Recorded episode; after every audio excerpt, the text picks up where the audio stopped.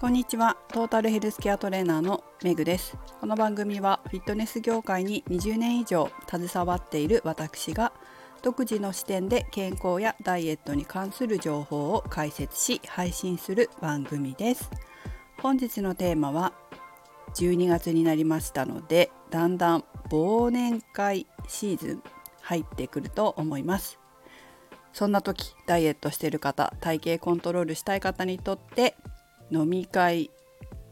で太るということはなるべく避けたいことですよね。なので今日は飲み会で太らないために気をつけているよっつのポイントを話したいと思います。これは私が実際にやってることだったり、生徒さんに教えていることだったりしますね。何か一つでも参考になることがあれば幸いです。では早速いきます。ひとつめ、これはですね、結構前々からお話ししていることではありますので、もしかしたら耳にタコかもしれませんが、初めて聞く方もいらっしゃるかもしれませんので、改めてお伝えします。体重・体脂肪率を測り続けること、これがひとつめです。これは地味ですが本当に大事なことだと思います。やはり今日飲んで次の日増えた、この増えたということを認識する、認識して気づいて、そして体重体脂肪率を戻すという行動をとることがすごくダイエットには大切なことだと思います。やはり皆さんの話を聞いていると、増えたことに気づいてない、飲んでそのまま増えていることに気づいてない、まあ、飲んで食べてだよね。飲んで食べて増えたことに気づいていない。そしてまた飲んで食べてさらに増える。気づいた時にはいちねんご、にねんご、さんねんごにさんキロ増えてた、ごキロ増えてた、じゅっキロ増えてた。ということで、ようやくダイエットに励むということがあるようです。なので、この毎日、できればね、できれば毎日体重体脂肪率を測って、そして測り続けていくこと。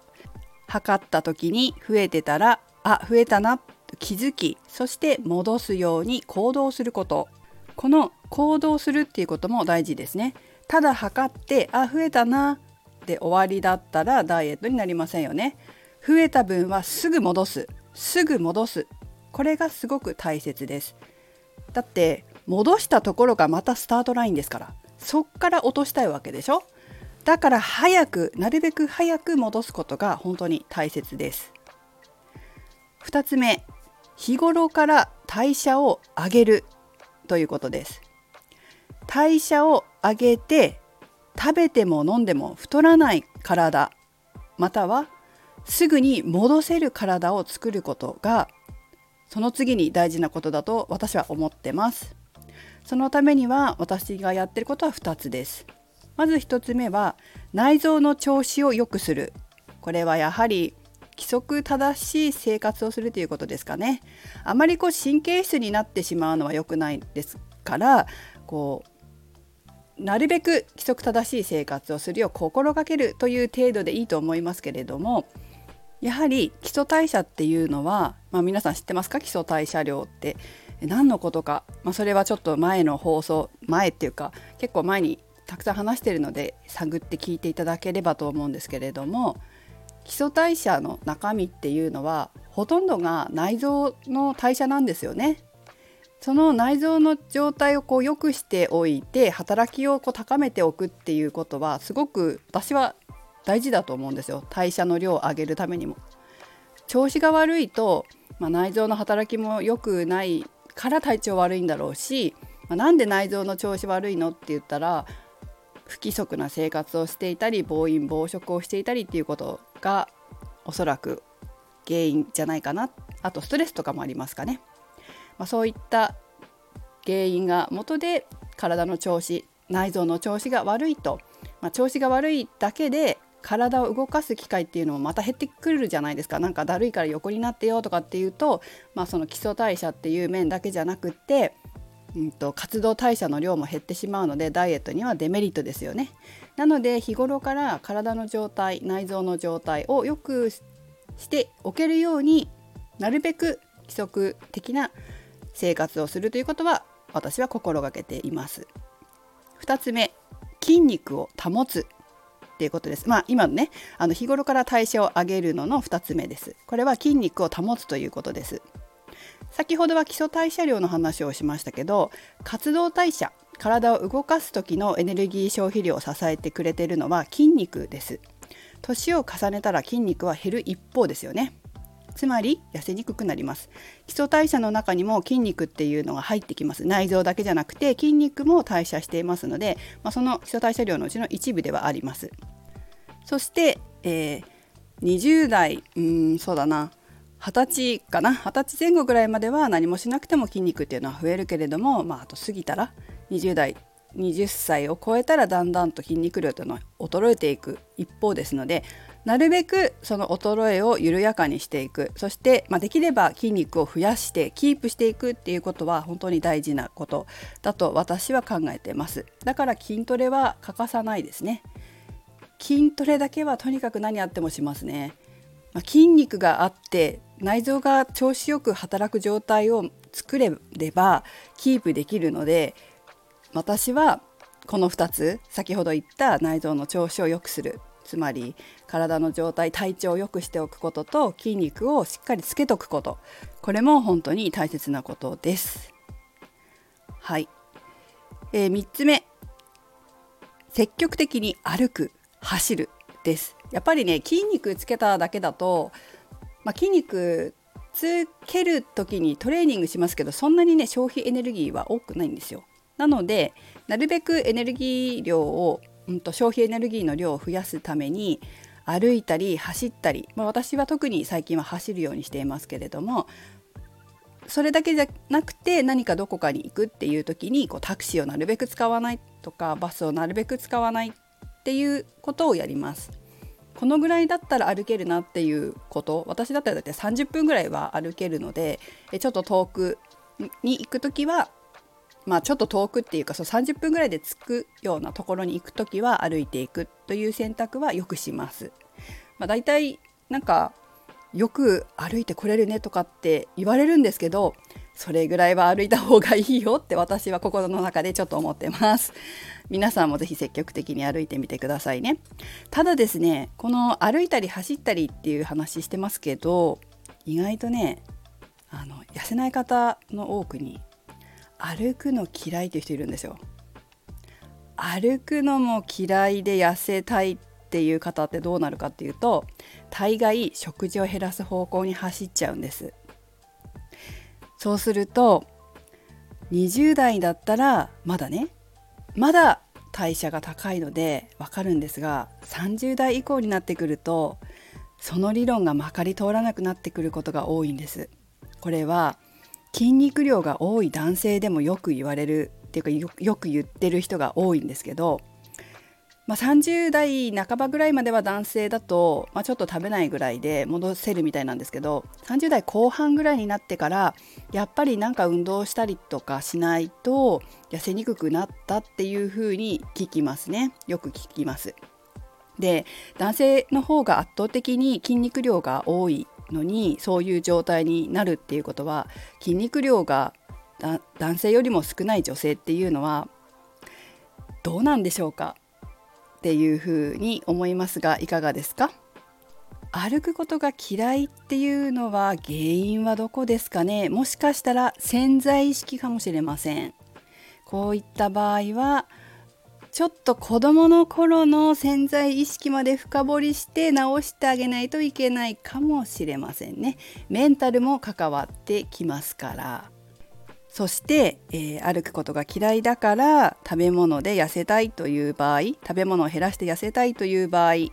ょっと考えなくちゃいけないのは、私たちの体が何でできているかということです。私たちの体を作っているのは、私たちが口に入れたものですよね。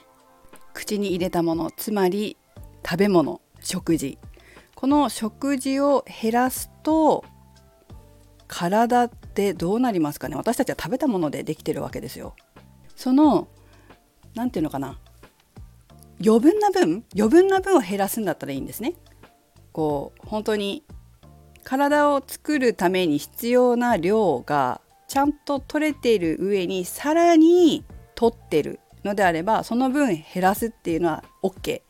だけど、それ以上に減らしてしまう、つまり体を作るために必要な栄養、健康な肉体かな健康な肉体を作るために必要な量以上に減らしてしまうとどうなるかっていうこともしっかりと考えなければいけません。ダイエットにおいても代謝の元になっている内臓や筋肉を作る元になっている食事の量を減らしてかえって痩せにくくなるっていうこともあるので注意が必要です。はい、次よっつめいきます。よっつめ、これは飲み会を重ねないということですね。年末年始の飲み会が多い方は太らず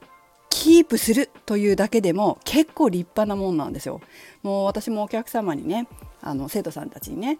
まあ、とにかくキープできれば御の字だっていうふうに伝えることもあります。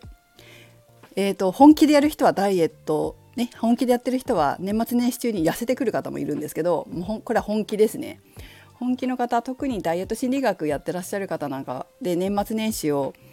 挟む場合には、もう年末年始絶対太りたくないっていう、その絶対太りたくないっていう気持ちがわかるじゃないですか。年末年始ですよ。ダイエット心理学で体重減らそうって、メンタル変えてまで痩せようって思える人って相当本気ですよね。だから結構結果出る人多いんですけど、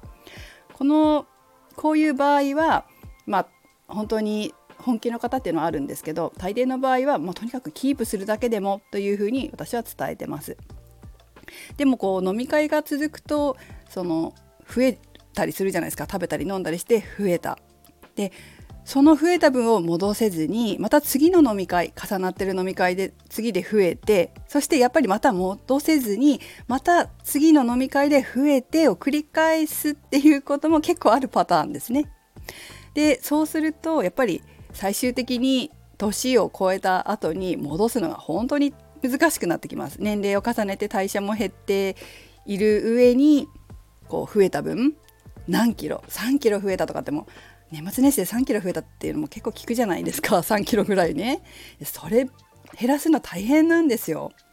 だって体脂肪率じゃないね、体脂肪か体脂肪をいちキロ減らすのにエネルギーをななせんにひゃくキロカロリー消費しなきゃいけないって思ったら、いちキロですよ、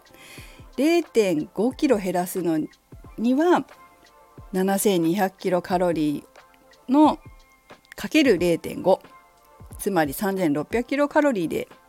を消費すればいいですけど、さんキロ増えた場合 ななせんにひゃくキロカロリー かけるさん、 にまんせんろっぴゃくキロカロリーも消費しなきゃいけないんです。